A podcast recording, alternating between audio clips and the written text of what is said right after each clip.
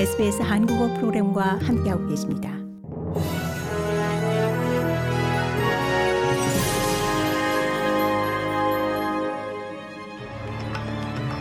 (2022년 12월 31일) 토요일 SBS 뉴스 헤드라인입니다.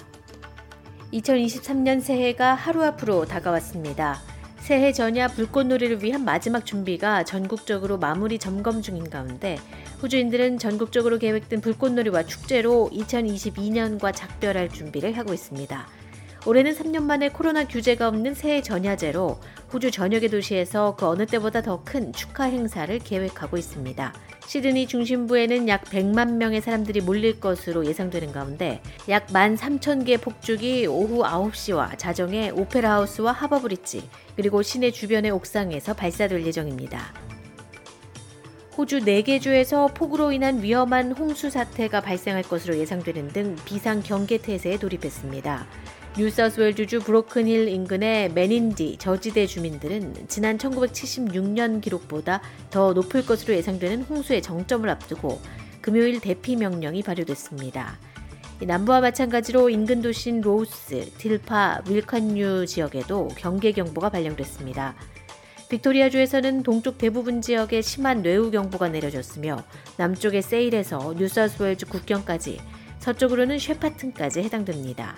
금요일 오후 폴스크릭 근처의 빅토리아주 오미오는 30분 만에 25mm의 강수량을 기록했습니다. 크리스마스 이후 실종된 한 남성의 시신이 서호주 외딴 지역에서 발견됐습니다.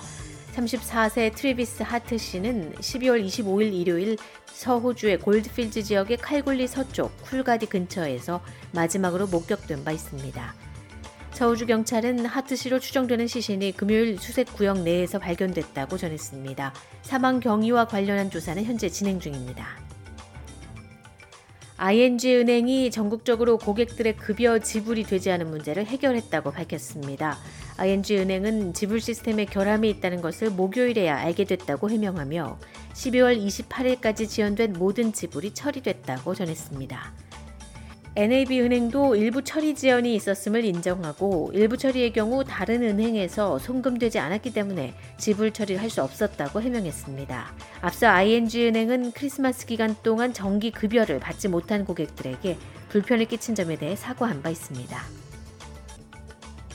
루마니아에서 체포된 우파 인플루언서 앤드류 테이트가 30일간 구금됩니다.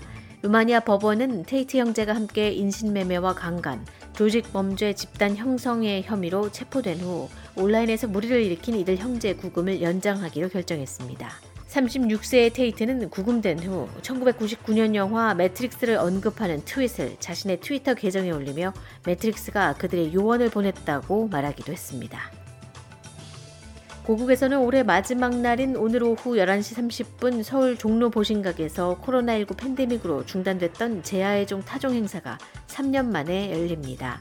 서울시는 행사에 10만여 명이 모일 것으로 예상하고 인파를 분산하기 위해 광화문 광장과 동대문 디자인 플라자에 스크린 전광판을 설치하고 현장 안전 관리를 위해 보신각 일대에는 합동 상황실 등 11개 부스와 천여 명의 안전 요원을 배치할 예정입니다. 이상이 12월 31일 토요일 SBS 뉴스 헤드라인입니다.